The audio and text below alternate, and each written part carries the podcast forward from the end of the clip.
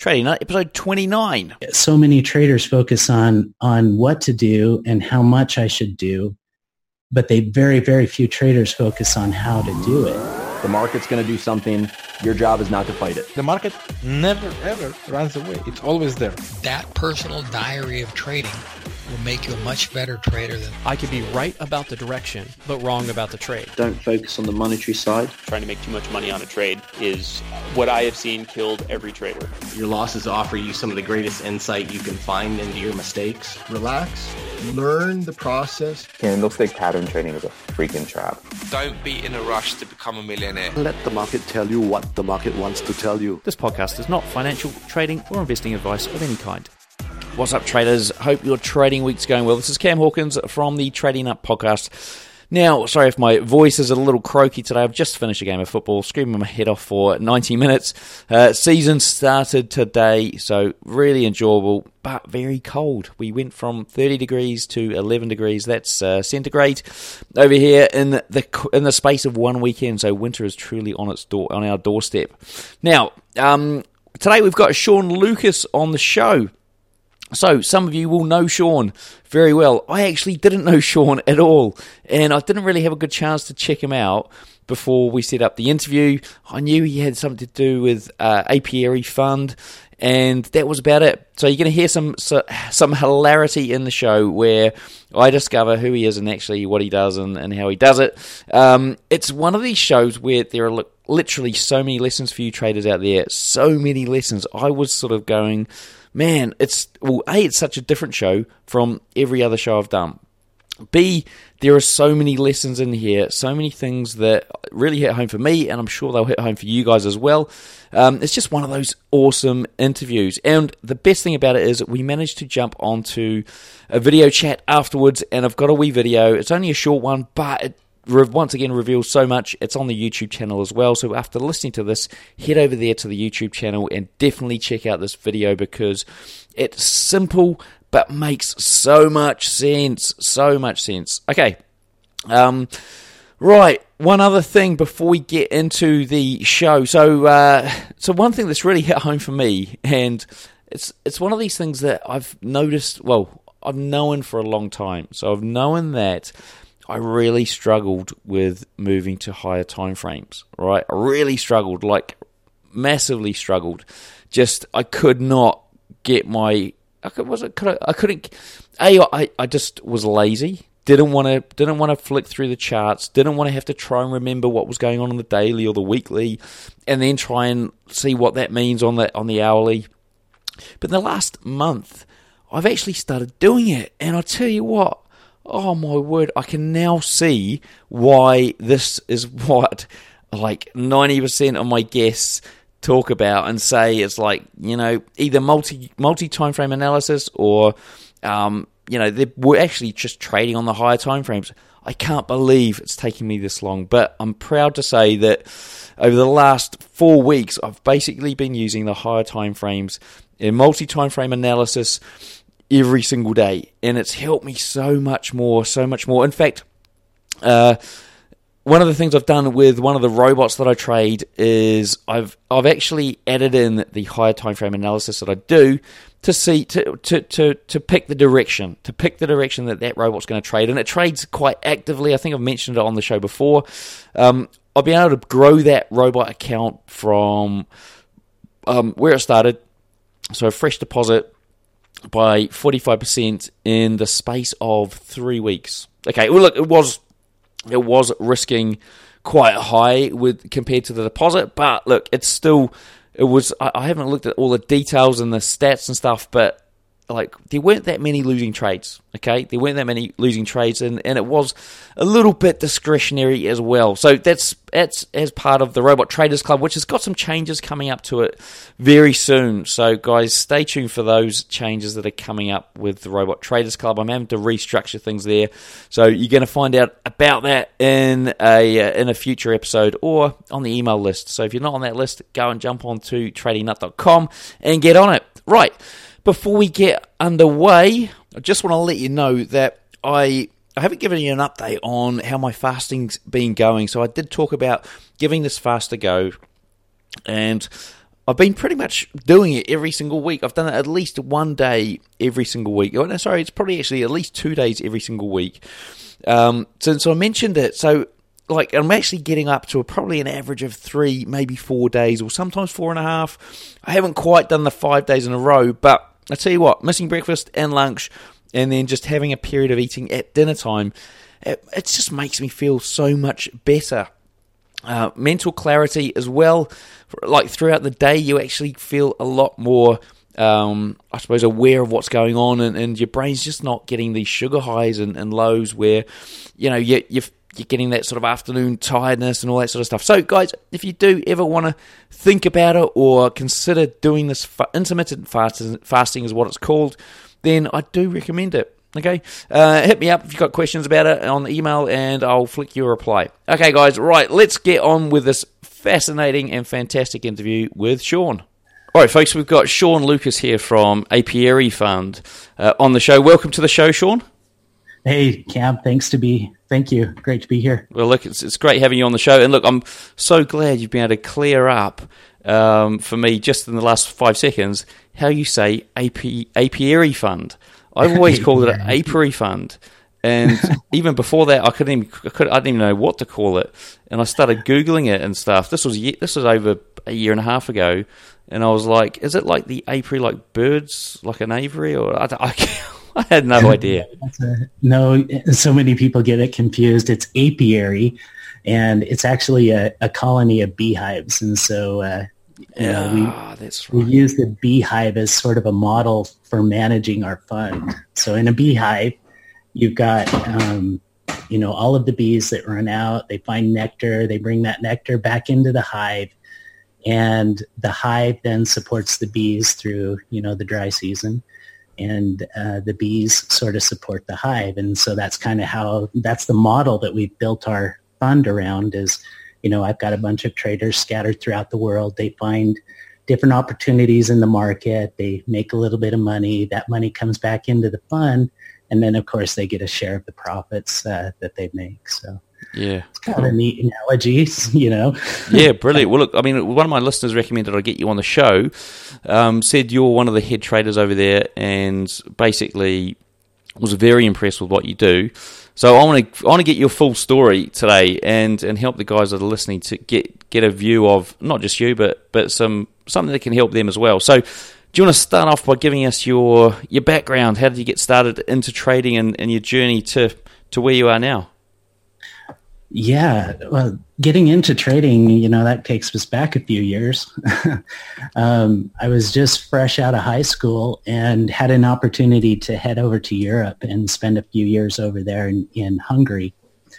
And this was uh, back during the um, early 90s. So the, you know, the whole Russian socialist bloc kind of crumbled, crumbled away. And, and I was there during that, that time period. And, you know, that Hungary, Hungary was suffering from a period of, you know, hyperinflation. So, you know, everybody was concerned about, you know, inflation rates and, and, and currency conversion and, you know, how are they going to pay for their, the, how are they going to pay the butcher, the baker, the candlestick maker? So, you know, I was lucky during the time because, you know, my money was coming in from the United States. And so, you know, I always got a pretty good conversion rate, but I'll never forget, you know, walking down the street one day and there was a there was a, a like a nice Mercedes Benz parked out the outside the bank.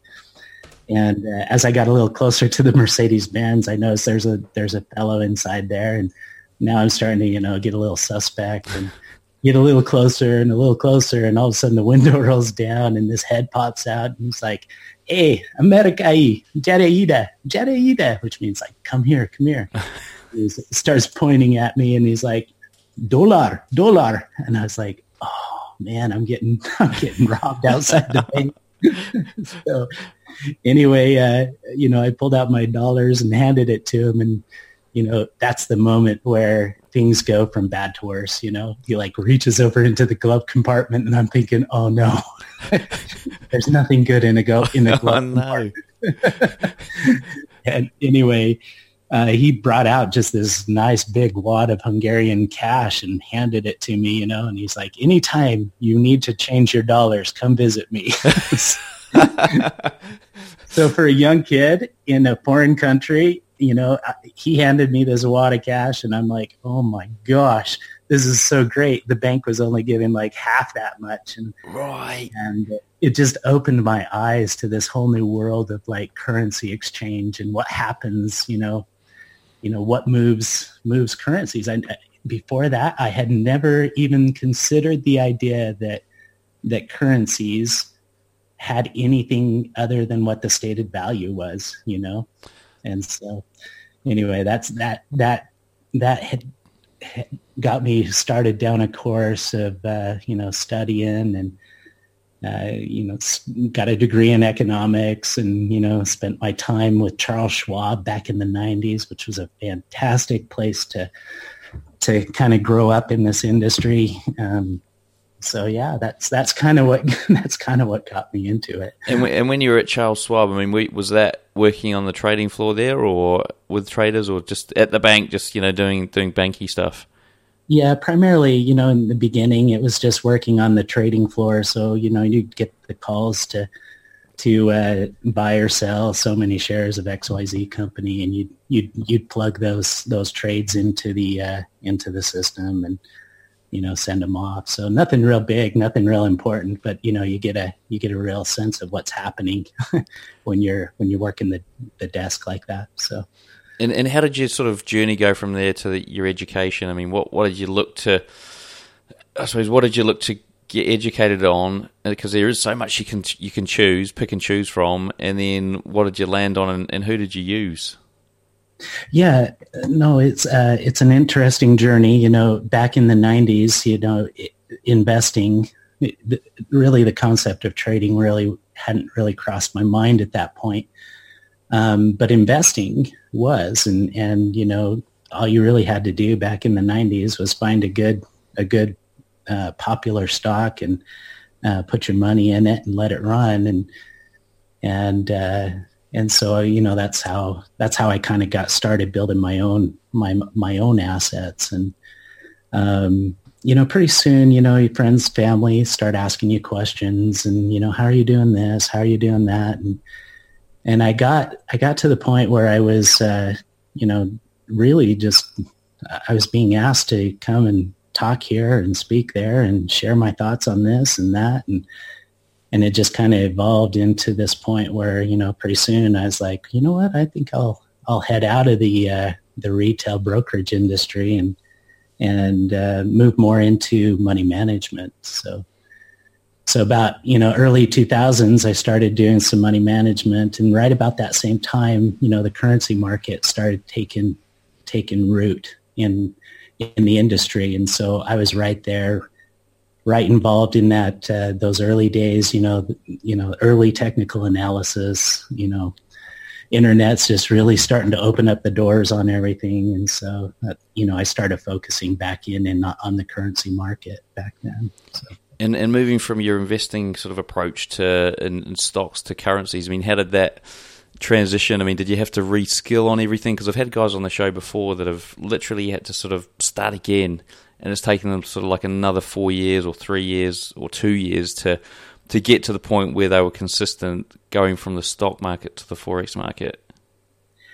I, you know, I didn't really have that much of a difficulty uh, making that transition. I think uh, a lot of the style that I used in investing, where you know, you'd um, in my career, it was never a one trade type setup. It was always, you know, building a position and working around the position. So you know, as the market's moving in my favor, you know, maybe I'm taking a little bit of a position off. And then as it pulls back into cheaper prices, and as long as all the fundamentals were still good, you know, I'd be picking up a little bit, you know, and, and I'd just be constantly moving and, and adding and taking away around a core position. And I took that, that same style and that same philosophy to the, uh, to the currencies market. And, and uh, it's actually been you know it's it's it's done brilliant. It's been it's been great. The only real adapt adaptation that I've had to to really focus in on is, you know, I've kind of adjusted from more of a longer term, holding it over a period of, of weeks and months to now, you know, I'm almost in and out within the same day. So it's like, so that time frame was really the only, the only adapting that I've really had to make. Oh, cool. And so, so what what was the what were the main things that got you that sort of original position where that you're working on? So, were using traditional technical analysis or something a bit different or something people hadn't found out before? Uh, a, a, lot of it, a lot of it started out in, in core technical analysis. So I remember, you know, back in the in the '90s, you know, going around and, and sharing ideas on technical analysis.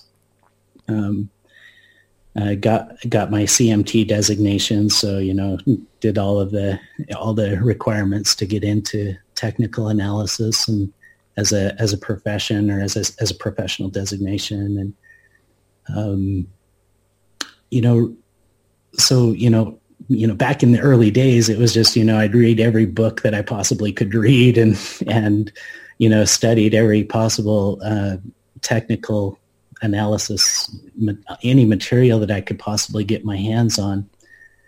And it, it, it almost seems like I went clear out to the edge of what, you know, like the most obscure topics in technical analysis, like lunar cycles or oh, whatever. Oh, yeah. You know, you're like, you're like, wait, what am I doing clear out here? And then you realize, you know, there's this day where you realize that, you know what, it just all really boils down to, you know, simple price action and you know, boil it back down to the core. There's only two things the market can really three three I guess. You can only go up or down or sideways, and you know, how do you read that? You know, and so pretty soon, you know, all the technical analysis kind of went out the window, and and I just started focusing in on on reading price action. You know, when is where is the market most likely going to reverse? Where is it most likely going to consolidate? You know, if you look at if you look at how price develops, you know, trend trending markets are really kind of they're kind of rare if you really think about it. You know, most of the trend in a daily trend comes within, you know, three, four, five bars uh, in the currency market. So, you know, I, I really started focusing in on these non-trending periods of the market and and you know how do I make money during those periods you know, because that constitutes 70, 80% of the time or uh, of the price action time. And, and how do I make money in those times? You know, it's kind of hard to pick up the, the, the three or four breakout bars in a, in a day. But man, I've got all of this time where the market's just kind of moving sideways and floating in between support resistance levels. And, and how do I focus in on making money during those types of periods?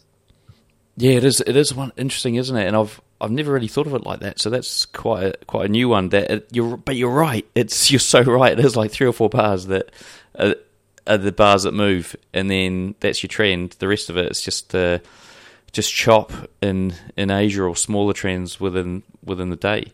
Um, so okay, cool. Well, look, let's let's dive into some of the some of the detail around. Oh, and actually, before we do, I want to find out um, how you got into the Apiary Fund um, as a trader there. How did that work? I actually started the Apiary Fund, so I'm oh, the founder, founder of the Apiary Fund. So, um, uh, moving money, you know, making money in the currency market is really kind of a. At some point throughout your career, you get to the point where it just starts to get easy, right? And you know you'll you'll start to build your account and then you'll get that that beautiful inflection point where you're starting to like compound your returns and and you're starting to see your account sizes grow to levels that you're just you know you couldn't even fathom you know at some point in your life um, and so you know i started getting to a point where it was a little bit difficult to move my money around the market. You know, I was just, I, for the most part, you know, the vast majority of my account was sitting there uh, idle. And, you know, I started thinking, man, look, I wish I could do something, you know, and I'm, uh, you know, I was kind of past the whole stock investing stuff. So I didn't really like to get back into that.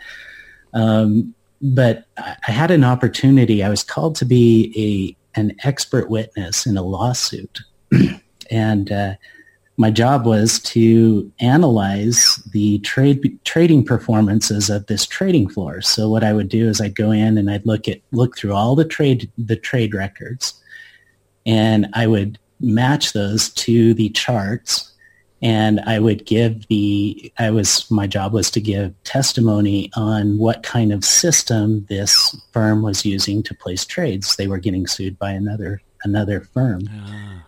and uh, as I when this was a it, it, was a Chinese firm, and so you know I had a chance to fly out to China and spend you know several weeks on this trading floor, and and I was really fascinated with what I saw because what this this Chinese firm was doing is they were bringing in, you know, U.S. traders, uh, trade firms, uh, system people, you know, like like I've got this algorithmic trading or this trading strategy and it and and they would come over to this Chinese firm and they would teach the Chinese how to do it. They would bring in like all of these young Chinese traders that really didn't even know what they what the stock market or the currency market was and uh, and they would teach these traders how to trade those systems. And so they had like they were trading like 20 different systems at this firm.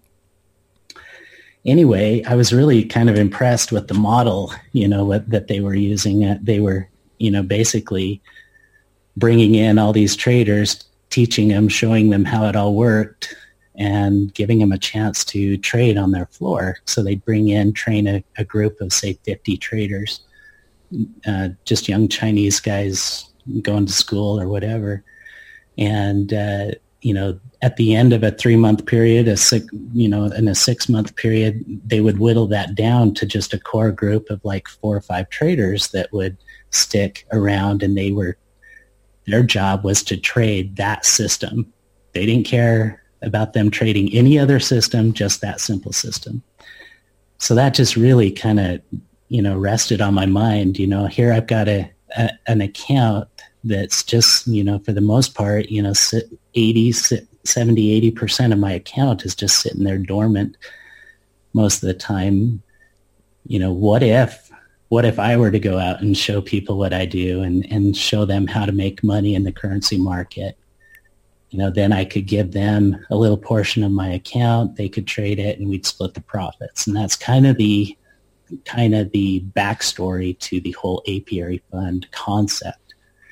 You know, it's nothing new. The whole idea of a proprietary trading floor has been around for years and years, but but this was a little different in that you know we were really focusing in on you know uh, non non industry people, non industry traders. So. Cool. Well, so that, uh, that's that's um, it's, I should have actually done my background research and found out that you were the founder of the Apiary Fund. I, I, I do actually. I mean, I've heard that doing good podcasts, go and research your, your guest and, and you know find out as much as you can. But I, I just tend to prefer it the other way, where I just get the guest on. I have no idea who they are and find out everything because I'm sure there's other people out there who've got no idea um, who you are and what you do. So, um, so I'm sorry about like probably even labeling you as head trader at the Apiary Fund, and in fact, you're the founder. Oh no, no, no! That's the that's the title I prefer. oh, good, good, good. Well, look, um, let, us dive into some of the detail here around your trading style at the moment. Um, I mean, you talked about intraday. You talked about um, you moved from high time frames to, to, to more lower time frame intraday stuff. Um, do you want to give us some stats around that? Like, you know, how long you hold trades for typically? What are your winning percentages? Um, where would you hold a stop loss? Um, number of trades you're managing, currency pairs. There's a whole bunch of things I'll, I'll, pull you up on if you if you miss any out. So yeah, just just have a buzz. You bet. That'd be I'd be happy to go into it. Um, so looking back um, in the it was probably 2004, 2005 timeframe. I was working with a uh, with a, a brilliant programmer, a guy that would you know was able to get in and, and start to analyze market data in at unreal levels. By today's standard, probably not so unreal, but back then it was really really fantastic uh, information that he was digging into, and and we kind of you know the concept of the ATR, right? Yeah. The ATR gives you this, you know, this idea of what the candle size, the magnitude of each candle ought to be. Um, well, we started looking at an ATR only in the cycles of the market, so the the distances between pivot points. So the market pivots into an upward cycle or an upward leg of a cycle, then it pivots into a downward leg of a cycle. And so I started doing, you know, these these calculations off of these cycles in the market and the, the price cycle, we call it the price cycle or the time cycle. How how far does it typically move? And how long does it take to move in an up leg of a cycle and in the down leg of a cycle? And so I realized, you know, after starting to study that, that very almost all of my trades were mismatched in my expectation. So what that means is, you know, I might be trading in a market with a with an eight pip cycle, an eight pip up, you know, whatever down, but I'm trading the long side of it and it's got an eight pip cycle. Well, I may be pushing for a nine pip or a 10 pip gain or a 12 pip gain or something like that. And so you can see that my my target was mismatched from what the, the reality of the market would be able to give me. Now, occasionally it would go that extra little bit and, and get you, get you targeted out, um, which was great. That was just enough to keep you in the game, right? But not enough to be real consistent. and so um, back in 2004, 2005, I started readjusting a little bit about how I trade.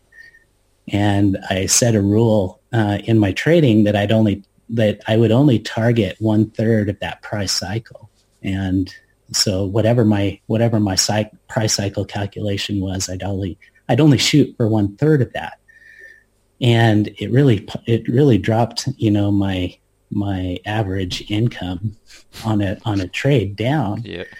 but but it just skyrocketed my performance like my my success rate just went through the roof in doing that. So, um, but that simple adjustment um, turned, you know, that turned the corner in my trading and and and allowed me to start really getting super consistent in in how I trade. So that's that's really one, the core one of the core um, tenets that I've you know that I've based a lot of my trading on. If you're not consistent or if you're not in line with what the market is willing to give you, then ultimately you'll fail as a trader every time, you know, over the long run. Um, but as long as you're matching, as long as you're in sync with the with the both the time it takes the market to give you and the uh, magnitude of the mar- the magnitude of the move the market's going to give you, then then you're you're very well balanced and you can you can perform some really great things in the market.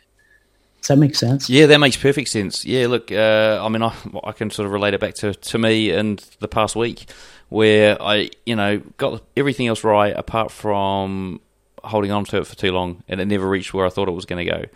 And I mean, that happened a few times, whereas the week before was completely different. So, um, so I know exactly what you mean. And my question is, do you still use one third, or have you changed that parameter over times? No, I I still use that rule. That's been a rule that's been consistent for for the last you know almost ever since about 2005.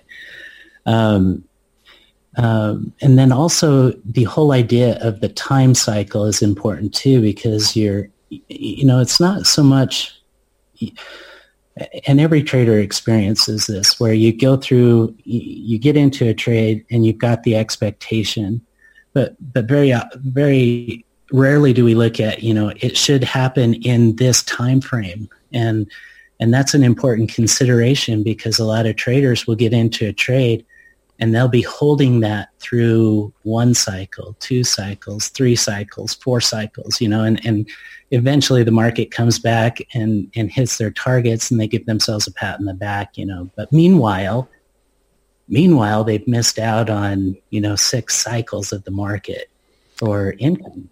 And that's, and that's a problem that I see a lot of new traders, especially, you know, they they tend to get in, they've got a good setup, but then they hold it through the entire cycle and then the market moves against them and then they've got you know another cycle and and and and, and so forth until that market comes back and and finally hits their hits their targets or hits their stop if they if they yeah, yeah. yeah. if they move to, to break even and it's like uh, which is what happens happened to me it happens like now and now and again that is one of the things that sort of trips me up. But I, I actually I really do appreciate what you've just said there because I think that for me is a key bit of information that I need to th- really sort of start thinking about how I Im- implement that to what I'm doing now. Um, now, so uh, do you want to give us the, the sort of number of positions that you'd be holding at any one time during the week? Um, so positions are. This is another way that I look. This is another area that I look at the market differently uh, than a lot of different traders. Um, so let's say you have a setup or a strategy, and that strategy says that if this happens in the market, then you do this, right? A strategy is really designed to tell you what to do in the market, um, and and then an, and part of that strategy is designed ought to be designed to tell you how much risk to take in that market or in that setup, right? So a good strategy will tell you both what to do and how much. There's a concept that is not talked about in the industry, and that's called technique. Um, and I'm really big on this because, you know, a strategy, so many traders focus on, on what to do and how much I should do, but they very, very few traders focus on how to do it. And so I'll use I'll use strategies, any number of strategies in my trading session um, that will tell me when to do something and how much I should put in the trade, you know, based on risk and all of the all of the parameters of that strategy. But that's where I that's where I end, and my technique starts to take over. And I it's a, te- a it's a completely ridiculous term that I use here, but it's called wobbling, and uh, and what I'll do is I'll take that core position that I should be allocating to this strategy and I'll divide it into just tiny, tiny pieces. And I'll start to throw those, those trades in around that, around that position. So this is going back to my old investing days where I trade around a core position. So my, my strategy will say buy, let's say 10 lots of euro and instead of buying 10 lots right there on the spot, what I'll do is I'll start to layer in because very rarely do I ever get the first the first trade right. Does that make sense? Yeah. Yeah. Do you feel me there? Yeah. I know a lot of people a lot of people feel that way that they they're like, "Oh man, they get into the trade and they're like, "Oh man, I could have done better." Yeah, exactly. Placed that trade better. Actually, I had a guy on the show a few weeks ago who had uh, he called them bullets. He'd have like a number of different bullets for one particular trade.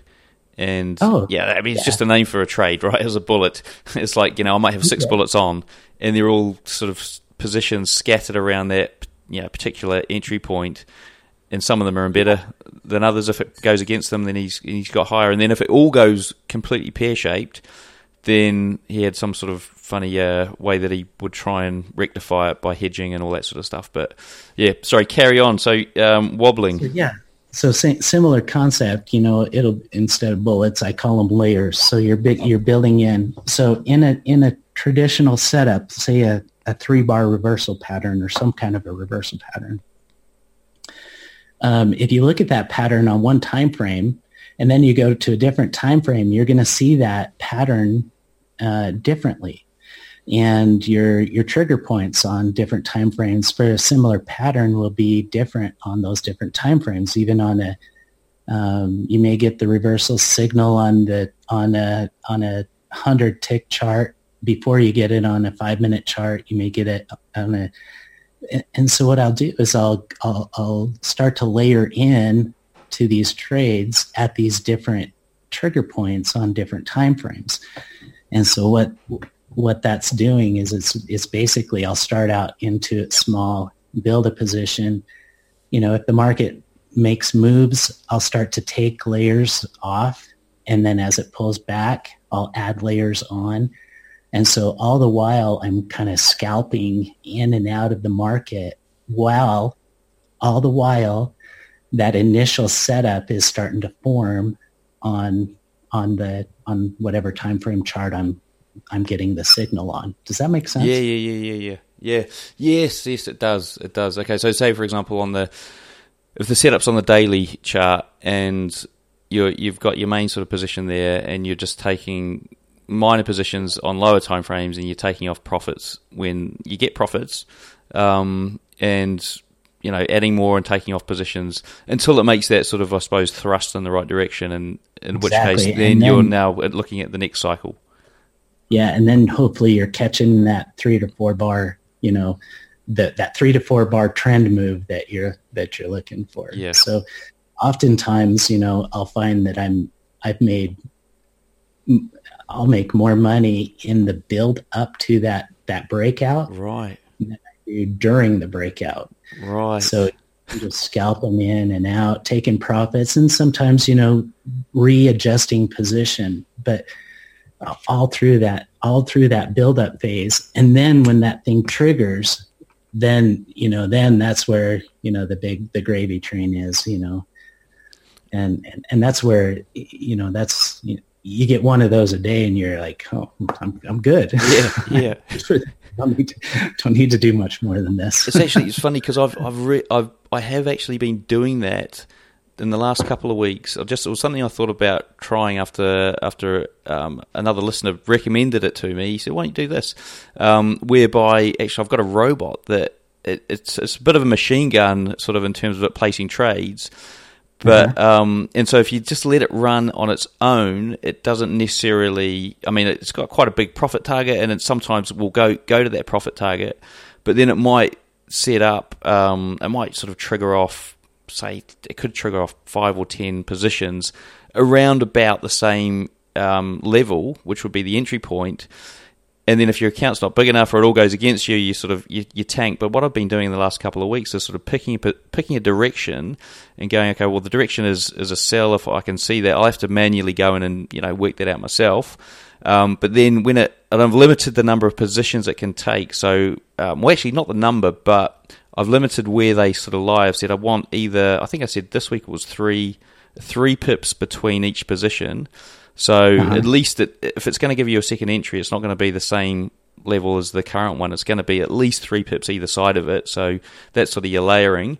And then what I do is I get an alert when the trade triggers, and then I'll go and check it an hour later, see where we're at, and then if we've got some profit, I'll take some off. I might even take some some ones that are just at break even off if there are ones that are running into good profit.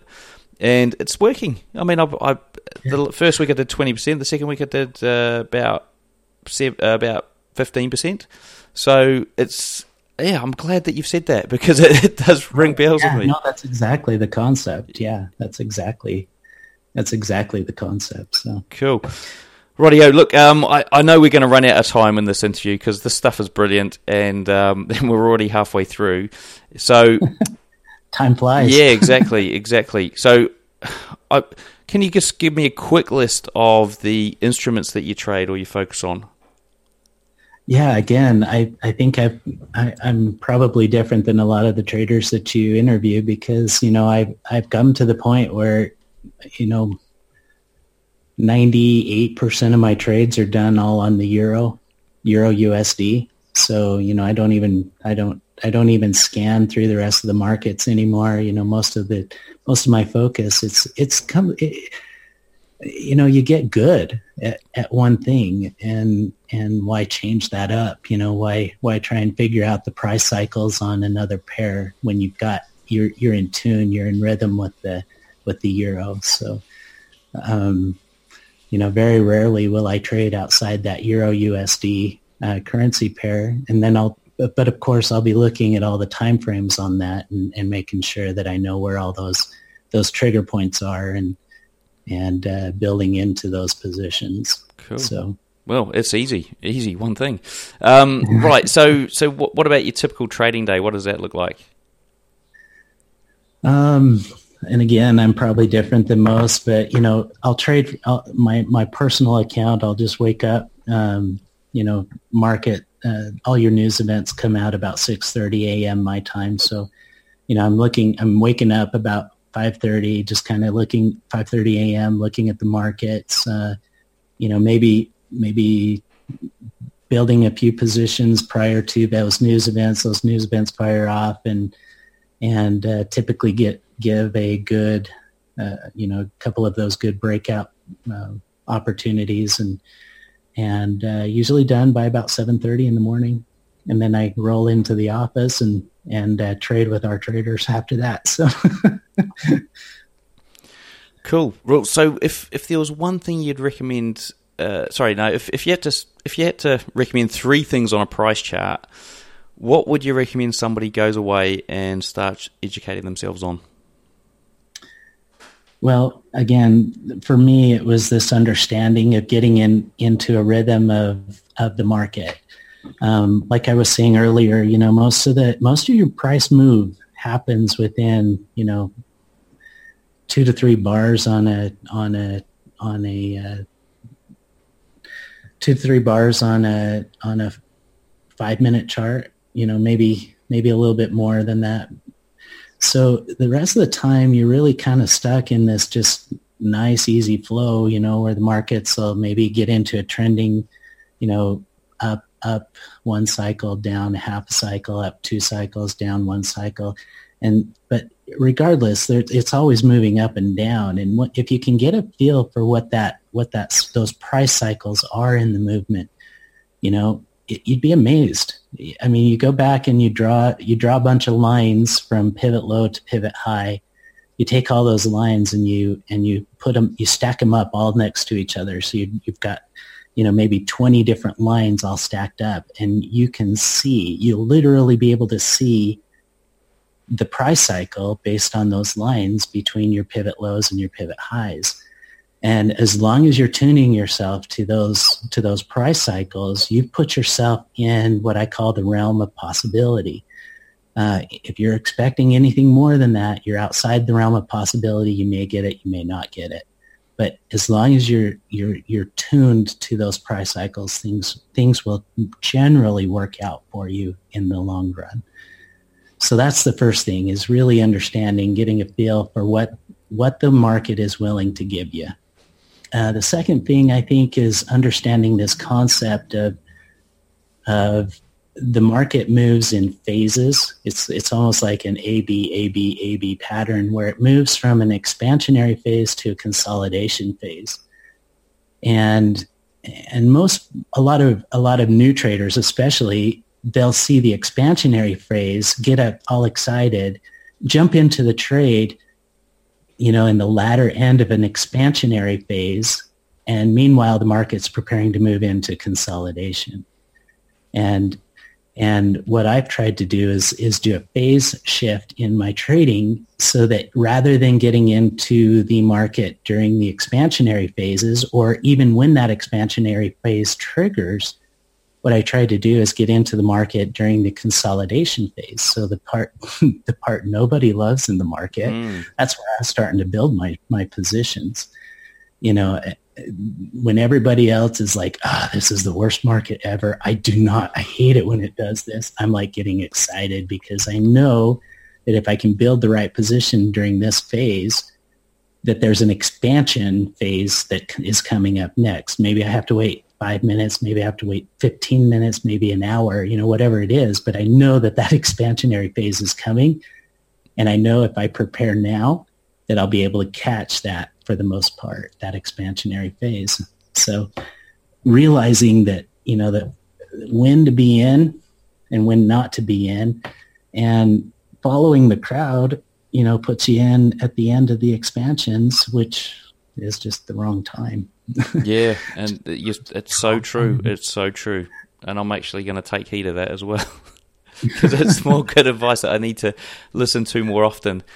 Um, and it, did you have a third thing? So phases, cycles. No. Um, if you don't, it doesn't matter because these two are brilliant. I think there's enough for anyone to sort of get their get uh, get their teeth into. Um, just quickly before we move into the quickfire round, I want to get your view on cryptocurrency trading. Did you Bitcoin? Where do you think it's going to go? Have you traded cryptos before? What are your What are your thoughts? Yeah, I've definitely looked at them. Definitely starting to to build positions in them um, because I don't know. I don't have a real good sense of the uh, of the market structure in the cryptocurrency world. So uh, you think of it like this: if you've got in the currencies market, you've got an enormous amount of people trading it, right? A lot of decision makers, and so you can kind of you can kind of uh, you can kind of have some assurance in the law of large, large numbers. You know, the the masses will tend to perform a certain way. Um, in the crypto world, we don't have that that mass quantity of traders yet. And so a lot of the patterns that we see that are forming are a little erratic at this at this phase. And so, you know, getting a real solid, consistent performance out of the crypto market is is uh, it, it's it's developing. It's in its early development stages. And so, uh, when I don't have that that good sense of what is the price and time cycles of the of the market that I'm trading, then I tend to scale out. And so right now what I'm doing in the crypto market is just building longer term positions, you know, taking an opportunity to take off take off a little bit as the market's moving in my favor, um, add to those positions as the market is pulling back. And and and the more that I do that over the coming years, as more and more participants file into this market, I think that the market's going to get just get a little bit better and better and better with time, like a good like a good wine. Ah, yeah. And so, what what's your preferred uh, symbol? What are you trading Bitcoin or uh, Ripple, etc.? Yeah, uh, Bitcoin, Bitcoin primarily. Again, I, I tend to focus on the on the markets with the biggest participants. So. And do you have any view on like what might be that price where it starts to to rise again at this current point in time? Well, clearly, right now we're we've we've we've set up, you know, on the on the longer term charts on on crypto in, in on the Bitcoin, you know, we're in that sideways consolidation phase, and so you know you're going to get a you know you're going to get a breakout, you know, at some point in the near future. When I say near future, it could be six months, it could be you know, one month, it could be whenever. But, you know, we have been stuck in this sideways range for, you know, several, several months now. Um, it's a, a thousand dollar range basically. And so, you know, I've been taking profits on, inside that range. Uh, all the while I'm building up this position. Now, if it breaks to the downside, I'm caught in a long position. You know, I may, I may liquidate that and then start to build in on the next consolidation phase. Or, you know, if it breaks to the upside, then I may then I may max out my position size in this and, and take advantage of the expansionary phase. So but but regardless, you know, that's what I'm looking for is the next breakout of that from this consolidation cool. Cool, cool. Rightio, well let's get into this quick fire round and uh, and find out the little details around what it takes to become successful. So, how long did it take you to go from newbie to consistently profitable? Oh, the better part of my career. I think it's uh, uh, you got. I, I think everybody goes through phases there where you're trading really good, and then you're like, "What am I doing here?" Um, but I remember the first several years of my life of my trading career. You know, it was it was give or take that way, but but definitely, uh, you know, there's there's a threshold, an inflection point that I crossed, you know, probably around that 2004, 2005 mark, where trading just became easy. Right. You know, it it just became easy, and that that was probably my career started back in '96. So that's roughly 10 years, eight years, mm. nine years. It's about average. Um, what's your mental approach to trading, and do you have any special techniques you can share with us? my mental approach is just keep it keep it chill. You know, I, I like I've got an Instagram an Instagram page or a hashtag that I I post. I'll trade anywhere and everywhere as long as I can get a uh, a cell phone connection or a data connection. You know, I'll be trading at my daughter's soccer games. I'll be trading out on the fishing boat. You know, I'll be trading anywhere and everywhere. Just because you know, tra- I don't want trading to become a job. I just want it to be fun, and I want to be able to make money. So I've got I've got this picture on there where I am at. My wife drug me to this uh, this Broadway play. I hate Broadway plays. My wife drug me to this Broadway play. I pulled out my laptop and I'm sitting there trading Broadway play. and everyone's just, a laptop. Oh no. cool. I'm having. okay, what's your what's your favorite entry setup?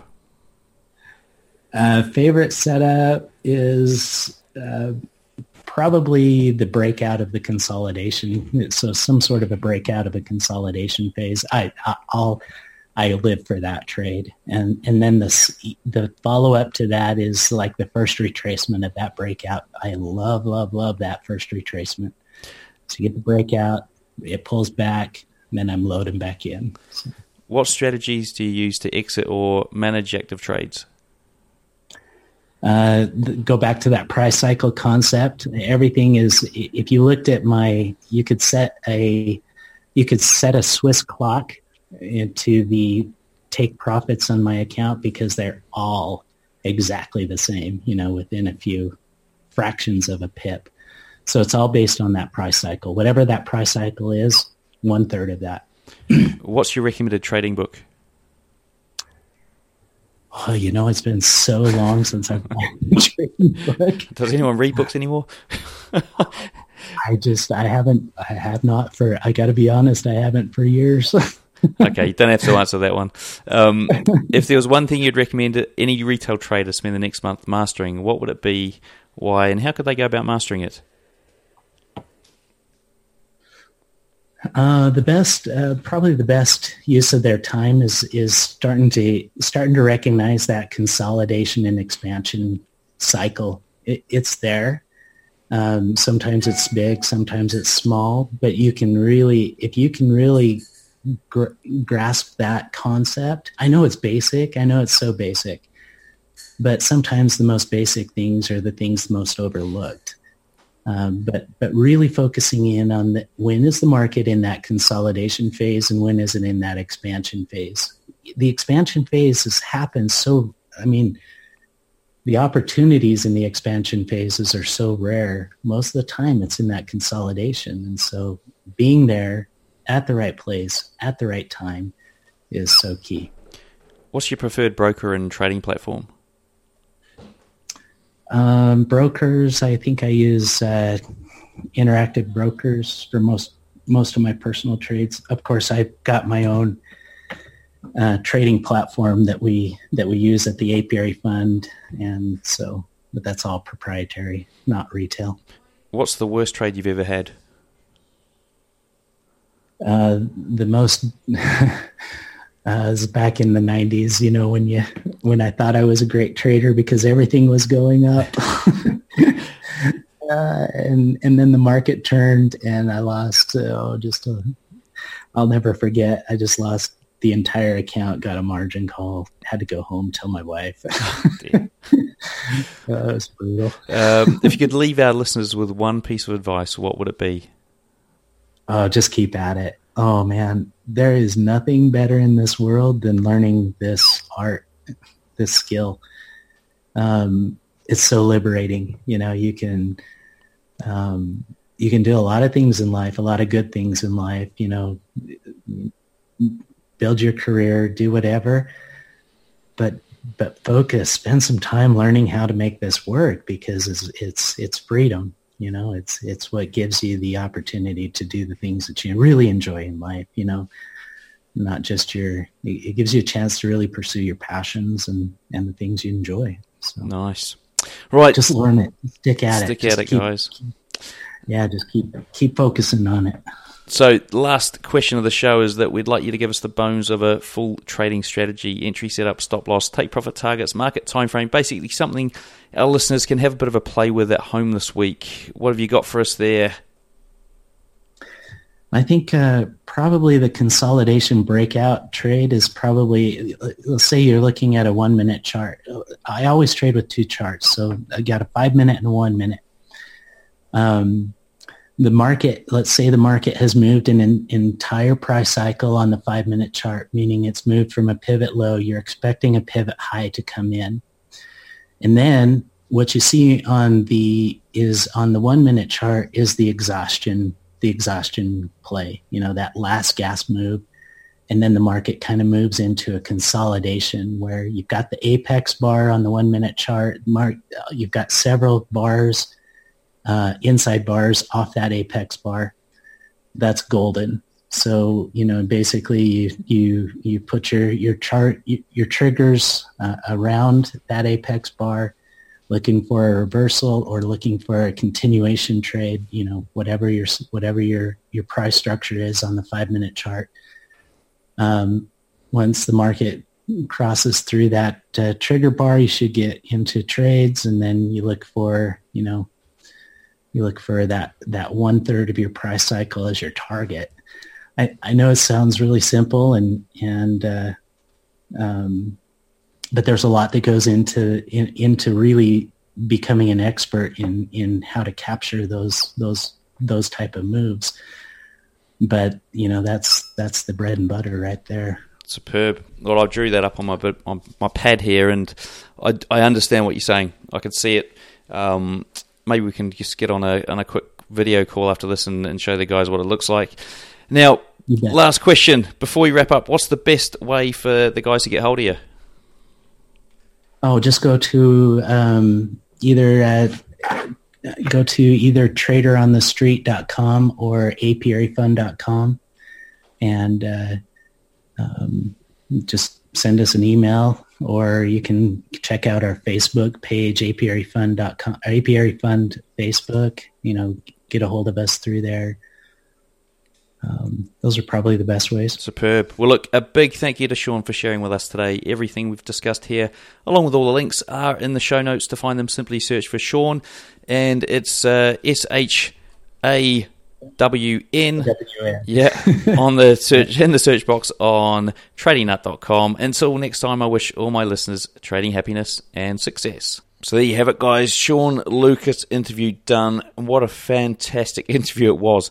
Now, look, we've got some mandatory viewing, I'm, and I'm saying this is mandatory. If you don't go and do this, you are missing out. So if you're on your phone, if you're listening to this uh, driving or commuting or whatever you're doing, then uh, what's the best way to do it? Look, I'll, I'll, put a link to the YouTube channel in the show notes. There'll be a link to his show notes page in the show notes as well, the description.